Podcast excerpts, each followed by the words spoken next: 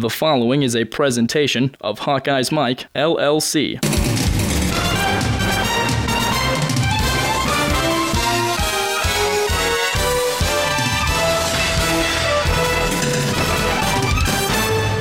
Fourth down and goal. It's Rastetter. The punter throwing it. It's caught. Sam Brincks able to come up with the grab. How about Iowa today getting wild and crazy? Wow. Sam Brincks is a senior defensive tackle for the Iowa Hawkeyes. Why walked, wouldn't he be? He walked onto the football team, one of the favorites on the team and in the defensive line room, and made an unbelievable over-the-shoulder catch for the touchdown. Shades of Hayden Fry coming out of Kirk Ferentz here with the trickeration. Hello, everyone. This is John Patchett, and welcome to the football show from Hawkeyes Mike. This is our new Reporter's Notebook podcast featuring Steve Batterson, who reflects on the Hawks' 30 24 loss at Penn State and previews this week's Iowa Purdue game. And you'll hear from the head coaches in this coming Saturday's game Iowa's Kirk Ferentz and Purdue's Jeff Brohm. This Hawkeyes Mike podcast is one in a series of our weekly programs, which include sports reporter Scott Dochterman of The Athletic and Steve Batterson from the Quad City Times, former Iowa kicker Ron Coluzzi, and our own Tyler Chelmeland and Jack Bransgard. The Iowa Penn State game highlights are courtesy of ESPN, with announcers Steve Levy, Brian Griese, and Todd McShay. We very much appreciate it and thank them.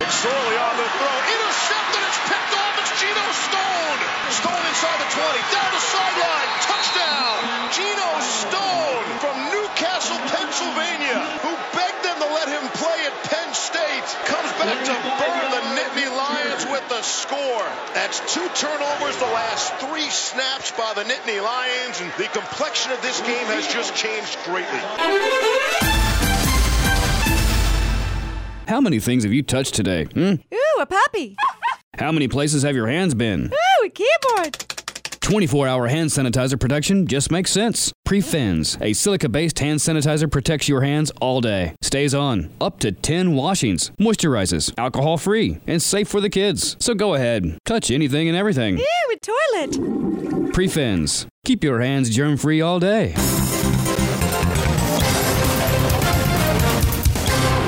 The Iowa Hawkeyes travel to West Lafayette, Indiana this Saturday to face the Purdue Boilermakers in a critical Big Ten West Division contest. Kickoff at Ross-Ade Stadium is set for 2:30 p.m. Central Time. Both teams are coming off painful road losses in games where the offenses struggled. The Hawkeyes lost at Penn State 30 to 24. The Boilers lost at Michigan State 23 to 13. Both teams currently are one and a half games behind Northwestern in the West Division. The Wildcats have already defeated Purdue. Wisconsin has defeated Iowa. So whichever team loses Saturday is out of the running to play in Indy. Iowa comes into this game 6 and 2 overall and 3 and 2 in conference play. The Hawkeyes are ranked 19th in the AP poll and 18th by the coaches. Purdue is 4 and 4 overall and 3 and 2 in the Big 10. While Purdue leads the series 47-38-3, the Hawkeyes have won 4 of the last 5. The Boilermakers won last year at Kinnick 24 to 15. The Hawkeyes have won the last 4 games the two teams have played at Ross-Ade Stadium, and overall, Iowa has won 9 of the last 12 and 21 of the last 29 meetings. Iowa head coach Kirk Ferentz is now 149 and 99 in 20 years at Iowa. He's the winningest head football coach in Iowa history and is the longest tenured head coach in the nation. Purdue head coach Jeff Brohm is in his second year with the Boilermakers, where his record is 11 and 10. His overall record as a head coach over five years is 41 and 20, and his teams have been particularly successful in games played in November. In game notes, Iowa quarterback Nate Stanley has been Dr. Jekyll and Mr. Hyde this season. In games 3 through 6, he passed for 1,199 yards with a completion rate of 66%, 14 touchdowns versus 4 INTs. But in the first two games of the season, he struggled, and in the last two contests, he has thrown just two touchdowns against four picks and is completing only 46% of his throws. On the other hand, he does have 16 touchdown passes overall against eight INTs, and by and large, he's been really good on third downs, where Iowa has amassed 794 yards passing. On third downs, Purdue has just 446 yards on those plays. The Hawkeyes defense continues continues to excel in the key statistical categories and has done so all season. Iowa now ranks second in the Big Ten in scoring defense, rushing defense, passing defense, and total defense. Iowa has eight interceptions over the past four games, including safety Geno Stone's pick six at Penn State last week. Stone now leads the team in INTs with three, all of those coming in the fourth quarter. Iowa has accumulated 25 sacks, which is third in the conference, led by defensive end Anthony Nelson with 6.5 and defensive end AJ Epenesa with 6. Conversely, the Hawkeyes have surrendered just 9 sacks all year, which is the fewest in the Big Ten. Purdue quarterback David Blough is completing 66% of his passes. He's thrown 13 touchdowns, has only 4 picks. Overall, Purdue ranks 11th in the FBS in passing offense, averaging 330 yards a game. But Blough did throw 3 interceptions and no TDs last Saturday at Michigan State. Purdue has been extremely effective this season inside the red zone, both offensively and defensively. The Boilers are scoring 92% of the time when they reach the red zone, and they're holding opponents to scoring just 72% of the time on that part of the field. The Boilers are sixth in the Big Ten in scoring defense and fourth best versus the rush. They have 19 sacks this year by nine different players. On the other hand, Purdue is last in the Big Ten in pass defense and ranks 127th nationally, surrendering just shy of 300 yards a game through the air. Depth chart notes Iowa remains relatively healthy, but there are key question marks heading into this game. Starting quarterback Nate Stanley injured the thumb on his throwing hand late in the game at Penn State. Both Stanley and Ferentz have said he's okay to go and has been throwing well in practices. Running back Ivory Kelly Martin tweaked his ankle again last Saturday, but he remains listed as the starter at running back. Backup tight end Shaun Beyer went down Monday with a non contact injury. He'll likely miss at least the next two games. And would be starting cornerback Matt Hankins, who has been injured and out the last few weeks, is now serving a one game suspension for off the field issues. For Purdue, star everything star receiver, star running back, and star returner Rondale Moore, a true freshman, has not practiced this week due to what Brohm labels as a lower leg injury. Purdue is hopeful Moore can play in this game, but even if he does, will he be 100%? He's been the key cog in the Boilermakers offense as its most explosive playmaker. Tidbits and nuggets the Iowa Purdue game will be televised by ESPN2 with announcers Jason Benetti and Kelly Stouffer. It will be broadcast on the Hawkeye Radio Network with Gary Dolphin, Ed Podolak, and Rob Brooks. It will also be available on satellite radio XM Channel 210 and Sirius Channel 211. Purdue has already defeated two ranked teams in West Lafayette this season, topping Boston College 30 to 13 and demolishing Ohio State 49 to 20, so it's certainly capable of playing well against good teams at home. Iowa has scored 40 points or more in its last 3 conference road games this year, averaging 38 points in those games. Also of note, the playing surface inside Ross-Ade Stadium is natural grass, but unlike last week's game and the week before that, the weather forecast is for partly sunny skies and a high in the mid 50s with light winds. So the Hawkeyes will get to play its first game in 3 weeks without dealing with adverse weather. You're not really wearing that, are you? Wearing what? The man purse. It's where I keep all my things. I Get a lot of compliments on this. Plus, it's not a man purse. It's called a satchel. Indiana Jones wears one. So does Joy Behar. Oh, that snap is over the head of Gillikin again and out of the end zone for another safety. The first time Gillikin couldn't handle the snap might have been a wet football. The snapper is Kyle Vasey. Wow. And you don't see that too often. Two safeties in the same team in the one half. That's not a wet football. That is a brand new football that comes from the sideline after a timeout. So you can't blame this on the wet ball. This is just Vasey airmailing Gillikin and back to back blunders for Penn State.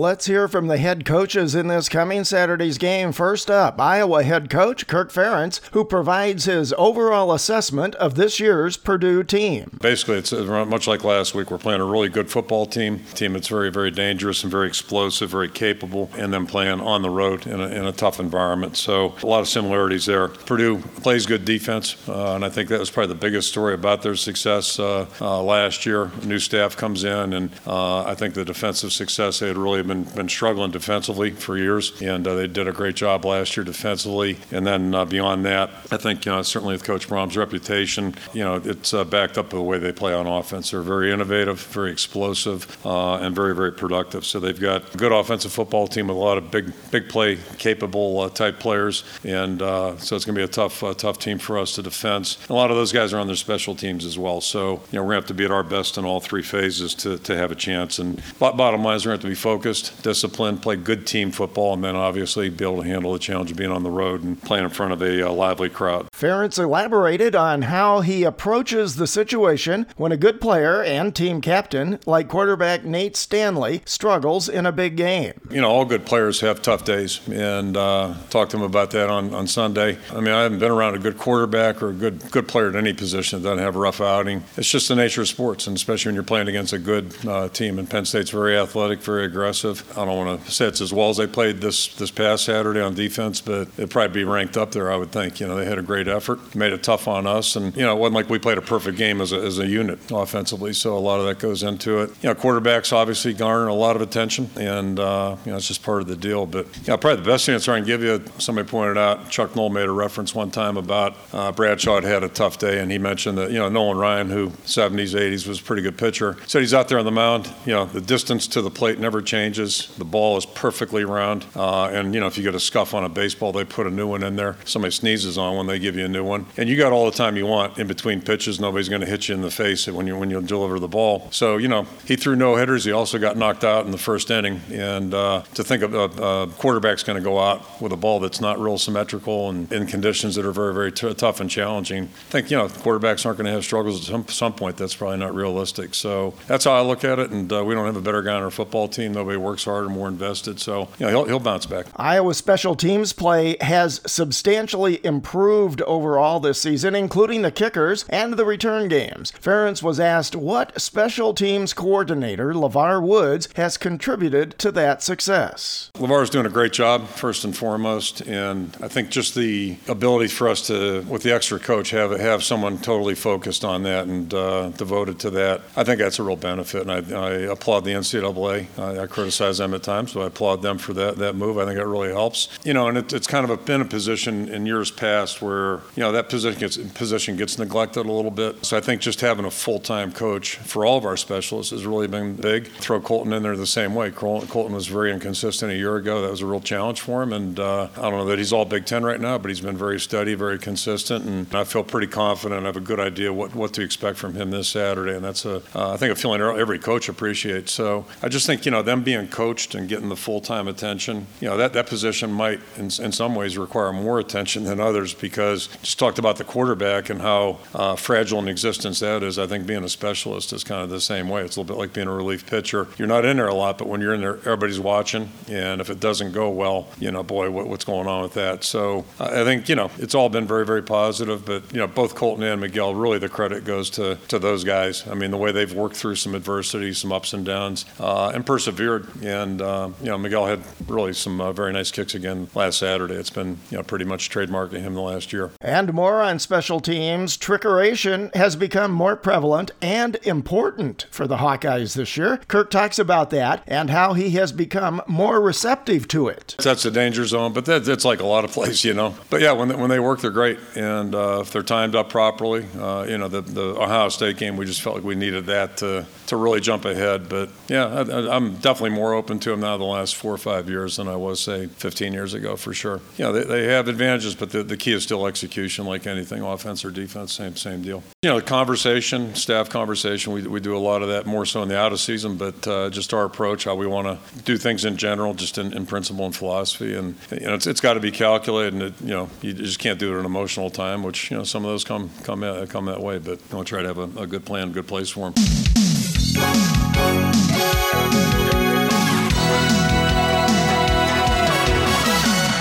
Visit HawkeyesMike.com and check the links for up to date information on Iowa games, TV channels, team schedules, and more. You can subscribe to all Hawkeyes Mike podcasts through iTunes, and you can follow Hawkeyes Mike on Medium and Twitter.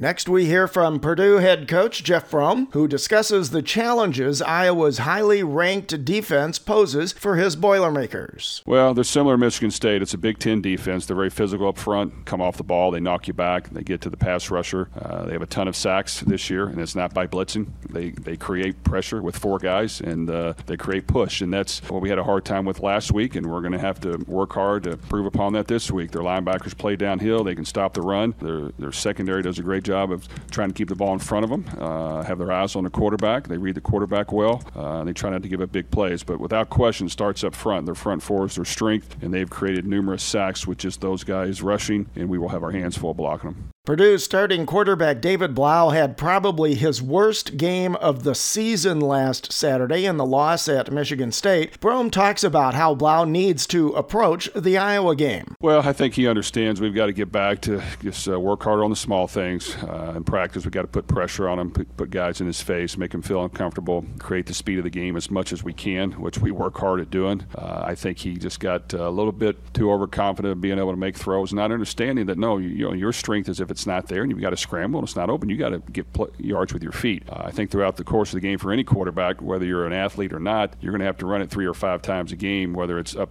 to get two plus yards from line of scrimmage or find a way to get eight. But uh, you know he's got to be willing to uh, tuck the ball and run when it's not there and, and get us uh, first downs or at least get us positive yards. I think the the first interception was you know, was not good, and really the last one was really disappointing as well. You know the other one I thought was a fumble that was real interception, but you know I think the uh, push that they created by their defensive front uh, and the fact that they were pressed quite a bit on the outside and you have to hold a little bit longer, all factored in to make him feel uncomfortable. And I think the, that penetration affected his play uh, negatively, and we've got to work hard to make sure that you know he maintains maintains that toughness and stands in the pocket and does what he's supposed to. And if it gets too tight in there, he's got to make plays with his feet, and uh, we just can't turn the ball over, especially when you only have the ball for a little over 20 minutes of the game. Uh, you've got to take advantage of all your opportunities, and we did that. Brohm was asked about Iowa QB Nate Stanley, who, like Blough, had probably his worst game of the year last week. Well, I think he's taken uh, some positive steps this year. He's played well, uh, and I think once again we did a good job against them last year. Now that was a different defense that we had, but we're going to have to make them feel uncomfortable. We're going to have to get some pressure on them. We're going to have to get some push when maybe we don't rush five or more. We're going to have to tighten things up in the secondary, not let him plant his foot and throw an easy completion. Uh, now, every once in a while, if it happens, I get it, but uh, you know it can't happen very much, and we've got to tighten things down and make him hold it longer than he wants uh, and make him feel uncomfortable. And that's with any quarterback, but definitely, you know, this team will control the ball, run it, and they'll play action. And uh, when they throw it, you're going to have to find ways to not uh, allow them to get a bunch of easy completions. And Jeff Brohm discusses his defense's inconsistent pass rush and the importance of improving that against Iowa's offense. We, we kind of know we're going to have to create that pass rush uh, with more pressure, and that's just where we're at right now. So, which isolates your defensive backs even more. Uh, so, I, you know, I, I get it. Uh, we just got to play more confident, challenge things, make them beat us over the head. But yeah, we've got to create pressure, and, and sometimes that's not just with four guys, and that's just where we're at right now. And, and uh, you know, it, it's worked to a certain degree, and, we've done some good things with it. We've got to figure out ways to be creative and and, and uh, make the quarterback feel uncomfortable, uh, make him hold it longer than he wants, or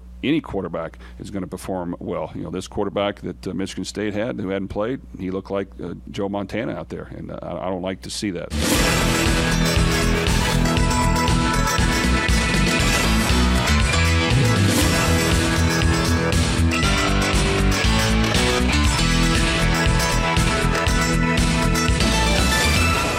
Are you or your local Iowa company looking for a new roof or sheet metal work? T&K Roofing and Sheet Metal specializes in low slope commercial and industrial roofing and sheet metal, building strong and safe in the Midwest for over 50 years. T&K Roofing and Sheet Metal, located in Ely, Iowa, just south of Cedar Rapids, provides strong, expert customer service and the best quality fit for you, their customer. For a free estimate, give T&K a call at 319-848-4191 or toll free at 1-800-383-7663. You can also visit their brand new website at tkroofing.com. TNK Roofing and Sheet Metal, your home for all your low slope roofing systems. Give them a call today. Again, 319 848 4191 or toll free at 1 800 383 7663.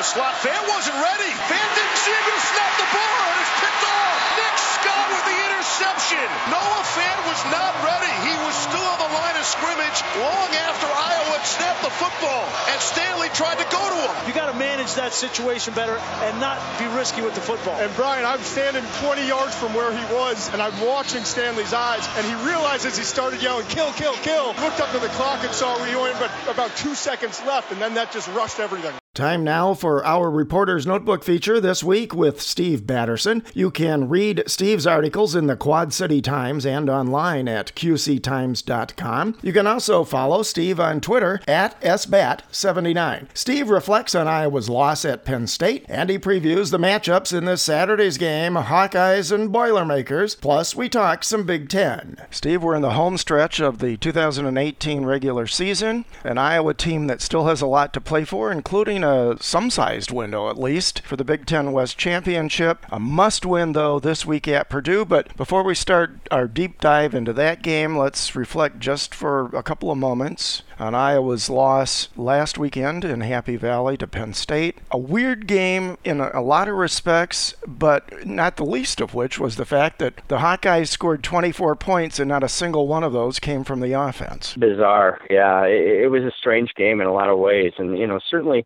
you know, the defenses on both teams had a lot to do with the way that game played out. But uh, it, was a it was a miserable day for the Iowa offense. Uh, although they did outgain the Nittany Lions, but uh, uh, when it came to producing points, that that was something that just didn't happen. And you know, certainly Nate Stanley was uh, as inconsistent as, as we have seen him in, in quite some time, and and, and uh, you know, a very costly pick near the end of the, of the fourth quarter prevented Iowa from really having a chance to to walk away with what would have been a, kind of a signature win in this season. In spite of how bad the offense was, and that's probably the worst game I remember Nate Stanley playing. You just referenced the pick inside the five yard line late in the game. They even in spite of that, they still had one more chance to win that game. Yeah, uh, you know, it was a game where Iowa was really positioned to, to do something special in the fourth quarter, but they just couldn't quite get over that hump, and that, that was a day long issue for for the offense. And uh, you know, you, you have to credit Penn State a little bit for that, but uh,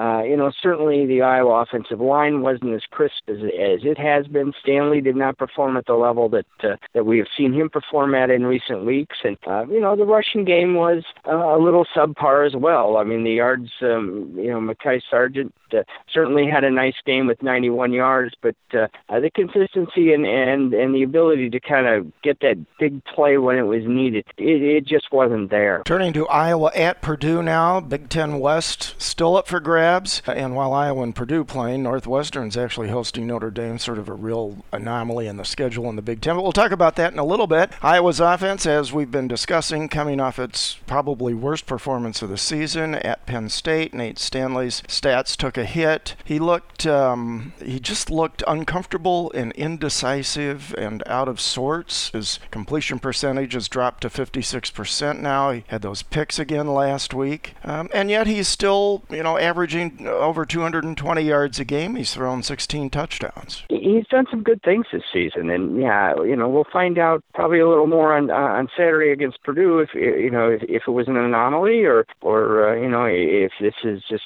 kind of uh, you know we've had the the good Nate and the evil Nate, and and we'll see where this thing leads here over the next couple of weeks. But you know, certainly I think that Nate has uh, has been um, you know certainly a more fluid quarterback than what we saw last week. I, th- I thought he was very statuesque at times. He he just looked uh, he looked uncomfortable, and and uh, that was apparent from the first quarter, and things never really got into much of a flow until late in the game when Iowa did move the ball, but uh, you know a very poorly timed interception on a, on a on a play where the Hawkeyes probably should have taken one of their three available timeouts just to kind of get everything in line. It, it came back to bite the Hawks, and uh, a pretty costly lesson. But uh, yeah, you you move forward to to a Purdue team which is is uh, you know has made some good strides defensively uh, as of late, uh, and uh, you know it's a, a chance for Iowa maybe to to pick up some some more yards through the air. Purdue has been susceptible to the pass at times. They uh, you know they seem to uh, you know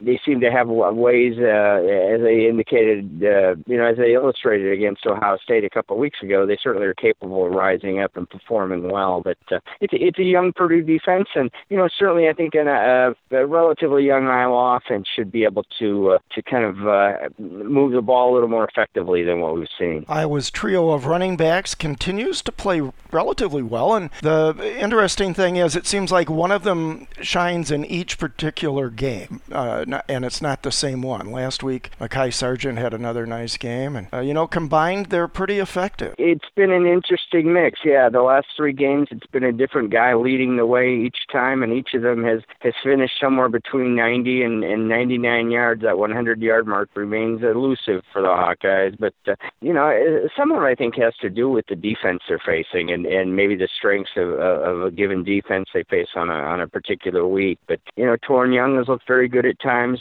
Ivory Kelly Martin kind of retweaked uh, that ankle last week. We didn't see a lot of him in the second week, but we've been told to expect him out there this weekend at Purdue. So all of them have done good things, and all of them have, uh, you know, had uh, they've contributed to to kind of a balanced rushing attack that Iowa has had. And you know, it, the Hawks are averaging over 160 yards a game on the ground right now, and that's a respectable number. But uh, you know, some programs get it all from one guy. Iowa is getting it from three, and that's going to continue moving forward. You know, it, it, the balancing act, you know, extends to the passing game as well, just in terms of, of the number of balls that guys are catching. It, it's a it's a it's a an offensive offensive look that the teams really have to spend a lot of time preparing for because Iowa has a number of different guys who are contributing and they all do so in a little bit different way. Iowa's receiving corps again the strength seems to be the tight ends, but as we've talked the last two weeks, the wide receivers really seem to be emerging now, maybe especially Brandon Smith. And Purdue comes in in spite they lost a lot of seniors off of that team, uh, the defensive squad from last year to this year. They're beginning to gel. They're pretty effective on rush defense, but they're last in the Big Ten in pass defense. They give up almost 300 yards a game passing. They've given up nine touchdowns. So, to your point, uh, it looks like Iowa, while it wants to be balanced,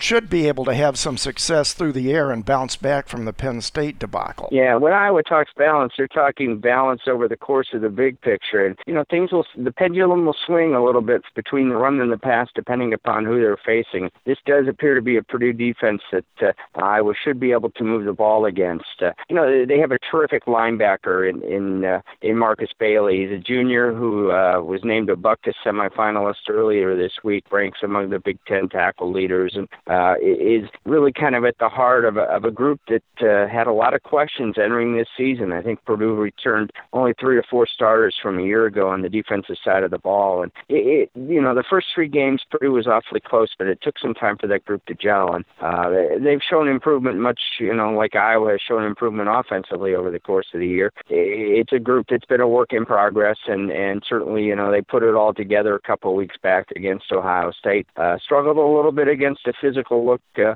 um, you know, a physical approach on both sides from Michigan State last week. It, certainly, that's going to be the name of Iowa's game too. You mentioned Markus Bailey, his uh, teammate at linebacker he's got two more that are really pretty good Derrick Barnes and Cornell Jones. Two of the top four tacklers for Purdue, though, are their safeties, Thieneman and um, Mosley. And I don't know what that says about your team exactly, but um, if you're making a lot of tackles in the backfield, it means the other team must be doing something reasonably well on offense. Absolutely. You know, I think that tells you that they're giving up a few yards. Purdue's starting only two seniors right now on, on the defensive side of the ball. So, you know, it, it's a group that's been a little inconsistent at times and uh, they they have done a good job in the red zone. They're second in the Big Ten in terms of of uh, you know preventing teams from scoring when they do get the ball inside the 20. So you know they're able to kind of buck up and and do some good things when they need to. So um, Iowa, which has had its own offensive issues in the red zone, you know, it could be challenged in that area again this week.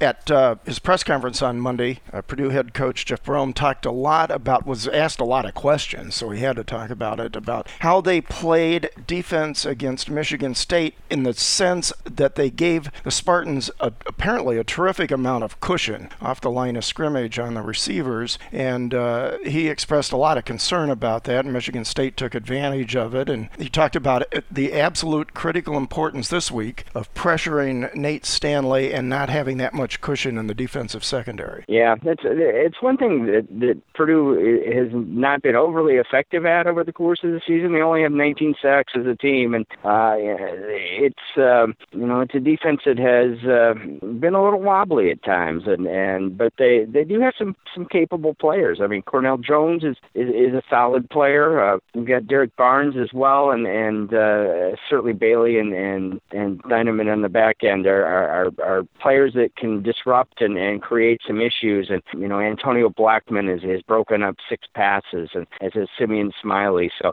you know, it, it's a Purdue defense that has some pieces. Um, they haven't always been cohesive pieces, uh, but uh, uh, it's uh, it's a matchup that I think that uh, can favor Iowa if the Hawkeyes can bounce back from from their performance last week. Well, let's talk about that. Who has the edge there in this matchup? Iowa's offense versus Purdue's defense, and I suppose to a large degree it depends on which version of Iowa's offense shows up. Yeah, absolutely. You know, Nate Stanley, uh, who claims that uh, his thumb is just fine, and, and Kirk Ferentz claims the same. Uh, if if he shows up and shows no signs of, of any issues with that. Uh, uh, what we've now learned it was a sprained thumb. You know, I, I, I think that Iowa has a, has a chance to uh, to move the ball and put some points on the board against this Purdue defense. All right, let's turn the page. Talk about the matchup between Iowa's defense and Purdue's offense. Iowa's defense, again, in in spite of the loss at Penn State, it continues to be ranked very highly, both in the Big Ten and nationally. Very effective against the run. Second in the Big Ten in terms terms of yards per game, total offense given up to the opposing team. And then that goes right head to head against Purdue, which is also second in the Big Ten in total offense and yards per game of over 500 yards. Yeah, all, you know, all of a sudden it, it's another one of these uh, high-powered offenses that uh, that Iowa's facing. The interesting thing I, that I think about Purdue's look is, is is that it's pretty multifaceted. They've got a lot of players who can who can really do some things. You know, you've got a, a terrific freshman in Rondale Moore who who uh, you know is thriving as a, as a first year guy, but but he's not all they have. And and uh, when when you take a look at at the running backs, DJ Knox and and Markell Jones, they've been around. It seems like for 15 years. Uh, they're they're they're veteran guys. They're running behind an offensive line that is you know pretty much a veteran group as well. It has three senior starters. You know, David Blough is a quarterback who's been around forever as well. It's a it's a combination of, of things offensively that that uh, uh, have allowed the Boilers to move the ball pretty effectively, and and the way that they've used Moore in, in moving him around within the structure of that offense, it's created some issues for defenses, and and uh, you know one of the reasons that they were able to uh, you know to to burn the Buckeyes a couple weeks ago was their ability to kind of make some big plays and make some things happen, and and uh, you know that game plan, I'm sure, hasn't changed much at all. Now, to your point about Rondale Moore, he, he's not only the leading pass receiver for the Boilers, he averages over 104 yards a game. He's got seven receptions for touchdowns. He, he's also their third leading rusher at 23.3 yards per game. And he's also, we'll talk more about it in a couple of minutes, uh, their punt returner and kick returner. So he's like Mr. Spectacular. Yeah, I mean, this is a kid who had 302 yards of offense in his first half of uh, of football for Purdue back in in in late August uh, with in a game against Northwestern. Uh, he burst onto the scene, and nobody's really figured out a way to slow him down too much since. I mean, he he's uh, you know he's been contributing in a number of different ways, and he's got that combination of of, of speed and, and strength that, that make him a, a tough tackle for guys. I mean, a couple of Iowa players talked this week about how you know they'll watch tape of him and the way that he he's able to kind of break free from what from when it appears that a guy's got him wrapped up, and and uh, they know they've got a pretty good challenge on their hands, and it, it starts with uh, uh, you know remaining assignment true and, and and you know doing all the technical things right because if you don't, he certainly has the ability to uh, you know to to make you pay for it. Many of his yards come on catches. He makes big gains uh, out in open space after a catch. So just to your point, they really need to watch that. Their starting quarterback David Blough, does a great job of spreading the wealth in terms of pass receptions. Five receivers, including one tight end, that uh, are, are, really good, and their average uh, yards per catch per game are, are great. But Blough himself has been terrific this year up until last week, where he, just like Nate Stanley, struggled at Penn State. Michigan State really put the clamps on Blough. Yeah, coming off their loss the previous week, Michigan State showed up ready to to get after it defensively, and they really pressured him. And and uh, you know, Purdue didn't look real comfortable against uh, uh, the physicalness of, of Michigan State, and uh, that's one of the things that the Iowa players talked about this week as well. Is that you know they, they want to get physical with Purdue and they want to make them uncomfortable because they feel like that's something that certainly can can get Blough a little jittery behind uh, center and and uh, create some uh, some opportunities for them to uh, to force him to make a few mistakes. And you know he, he's been picked five times this year and he's completed 65% of his passes, but uh, you know he he's a quarterback that uh, you know has shown a propensity at times to make a mistake or two, and and I think that uh, um, certainly that would be uh, you know something that the Hawkeyes will be on guard for this week. And for Iowa, its defense looks uh, relatively healthy right now. One, finally got Jack Hockaday back, in spite of missing a few games, he's still the fourth leading tackler on the team. But the linebacking corps continues to look like a strength. I would guess that we would see more of Amani Hooker playing outside linebacker, given the the schematics of Purdue's offense this weekend. I, I certainly would think so. Uh, we, have seen a lot of that the last five, four, you know, four or five weeks, and and uh, it, it's a look that is working pretty well for Iowa, and I think they're really getting comfortable with with that look. The coaching staff, I think, likes it. Uh, Hooker is getting more comfortable. He says he enjoys it. Provides uh, him with some some opportunities to maybe to do some things he wouldn't necessarily be doing uh, back in that strong safety position. So you know, it, it's something that uh, they'll they'll be tested. There's no question about it. And, and to your point about Purdue's receivers, you know, in Brycen Hopkins, they've got a, a, a tight end that uh, you know burnt Iowa for a couple of touchdown catches a couple of years ago, and you know he's a he's a, a bigger kid. He's the son of Brad Hopkins, a former Illinois uh, offensive lineman uh, from Moline, and and uh, he he plays a lot like his father did. He's got some pretty good foot speed, and and uh, he must have his uh, you know he's and, and some good hands. And Brad had good hands too. He and Acie Earl were a front line in basketball together in high school, so pretty formidable. A couple of first round picks, one in the NFL and one in the NBA, and uh, it was uh, you know certainly I think that uh, you know he's a part of, of of what they're trying to do and, and how they mix things up on offense. And you know they do a really good job of using Moore as a decoy at times, and and uh, yeah, I will have to be wary of that. And the emergence of Geno Stone uh, at safety has allowed that move of uh, Hooker up to linebacker when they need to do that. And of course, Iowa still remains one of the top sack teams in the Big Ten. They now have 25 on the season, led by Anthony Nelson, and in second place, AJ Epenesa, and they seem to trade places almost every week. And, and it's a pretty productive uh, end position, yeah. When you when you can count 12 and a half sacks out of one spot in your lineup, that's uh, that's uh, guys performing at a pretty high level, and that rotation up front just continues to work for Iowa. And I mean, it gave Penn State some issues last week as well. And uh, you know, this Hawkeye defense has, has been pretty solid. Now they're going to be a little thin at corner again this week with uh, with the suspension of Matt Hankins, who's who's been out for for a few weeks anyway with an injury. But uh, uh, it's forced some uh, some younger guys to maybe get a few additional reps in practice, which uh, which is probably a good thing as well. But I think we're probably going to see a little more of, of uh, Michael uh, uh, swapping back and forth between the different sides as as needed. What's your sense of who has the edge in this matchup? Then Iowa's defense against Purdue's offense. I think Purdue's going to be able to move the ball on Iowa. I think that's been kind of a constant. I, I think they will. Uh, you know, they're in bounce back mode as well after last week, and and I, I think that they've shown, especially at home, that they've been able to uh, to find a comfort zone in moving the football. And I, I think that uh, you know Iowa's going to have to come up with some critical stops in this game if it wants to get get the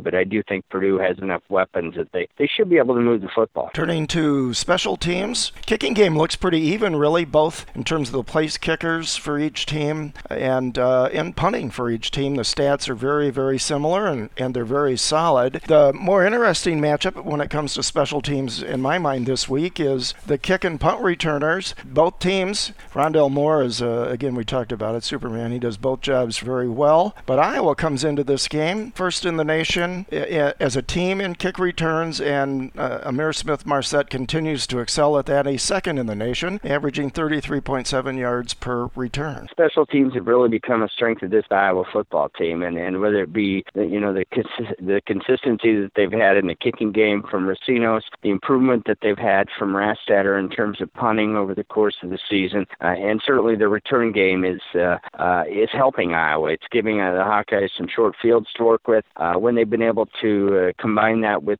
some effective offense, it, it's been a pretty good weapon. And uh, you know, I, I think they're, they're getting a benefit from having LeVar Woods in that coordinator's role. There's a little more attention being paid to those guys, and, and a little more expectations put on them in terms of performance. They're not just kind of a sidelight anymore. They've got their own little niche, and I think that that's uh, something moving into November. Uh, I think that's something that Iowa can really use as an, as an edge. Let's take a quick look at the Big Ten before we get your prediction. Last week, uh, Minnesota was able to beat Indiana in a high scoring game, 38 31. Northwestern, again, it's tough apparently to play for the Badgers in Evanston. It's a huge win for Northwestern and certainly leaves them in the driver's seat for the Big Ten West. And we've already talked about Michigan State beating Purdue. This week, Nebraska finally got into the win column. They have to play at Columbus, and you have a real interesting game in Penn State at Michigan. And then, of course, I mentioned earlier, Notre Dame, in a real rarity, travels to Northwestern the week before the Wildcats come to Iowa City to play the Hawkeyes. It's an interesting non-conference matchup uh, at, a, at a time in the season when I think probably Pat Fitzgerald would have been more comfortable with it, you know, back in, in May or June rather than now when he finds his team right in the thick of a, of division title race. And, you know, that uh,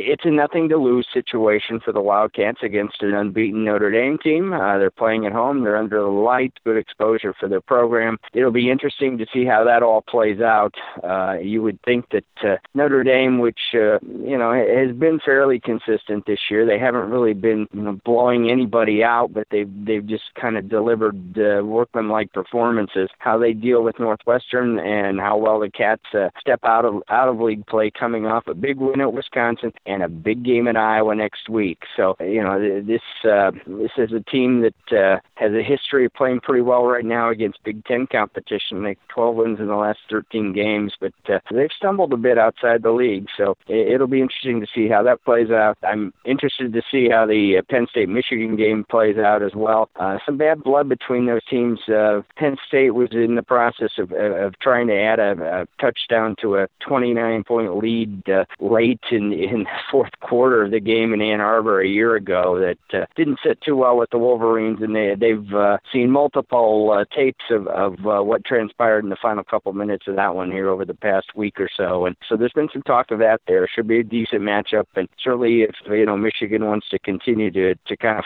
forge ahead towards that matchup with Ohio State at the end of the month, uh, they've got to get through Penn State uh, uh, this week. And uh, it, it'll be an interesting, interesting uh, challenge for them. And uh, it should be a fun week of football. It's, it's November and, and there's a lot to be decided uh, in this conference. Wisconsin, Alex Hornibrook is still uh, a little questionable with uh, uh, coming off of concussion protocol. Uh, he missed the Northwestern game. Uh, they play Rutgers tomorrow. You or I could maybe quarterback uh, Wisconsin against Rutgers and have some success, but uh, we'll see how that plays out too. But it, it should be uh, kind of a bounce back week for the Badgers too. Back to Iowa at Purdue. I don't think it's an overstatement to say this is absolutely critical, this game, for both of these teams. And Jeff Brohm, as a head coach, has had really extraordinary success in games played in November at uh, both of his stops. So, what's your thinking about this and prediction, final score? Yeah, and and they're two and zero oh at home against rated opponents this season too. Uh, their first win of the year was over a ranked Boston College team. So you know, there's there's no question that Purdue's going to come ready to play, in Iowa with its backs against the wall as well uh, in terms of the division race. Uh, I think this is going to be a real high energy and, and a fairly high scoring game. I, I, I'm going to uh, we'll uh, we'll go with the leg of, of Miguel Recinos making a, a difference, and uh, uh, we'll we'll take the Hawkeyes 31 to to 28. Hasn't been easy, It won't be easy. Comes down to this for Iowa. Came into this game controlling their own destiny in the Big Ten West when Northwestern beat Wisconsin. Potential playoff hopes still on the line, and it all comes down to this play. Stanley's going to be dropped by Shareef Miller, and then able to shovel it off to Tristan Wirfs. The big fella will be stopped at the 28, and that will do it. What a football game today. Iowa won't be pleased the way it turned out, but Penn State is able to hang on to win by six.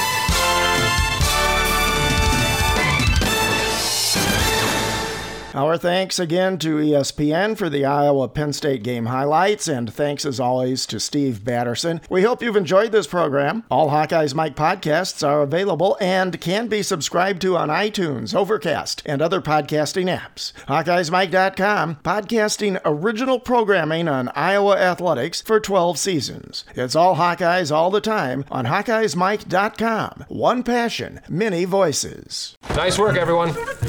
Sharp broadcast. Really good. Everyone on the floor as well. Really a lot of hustle. I liked it.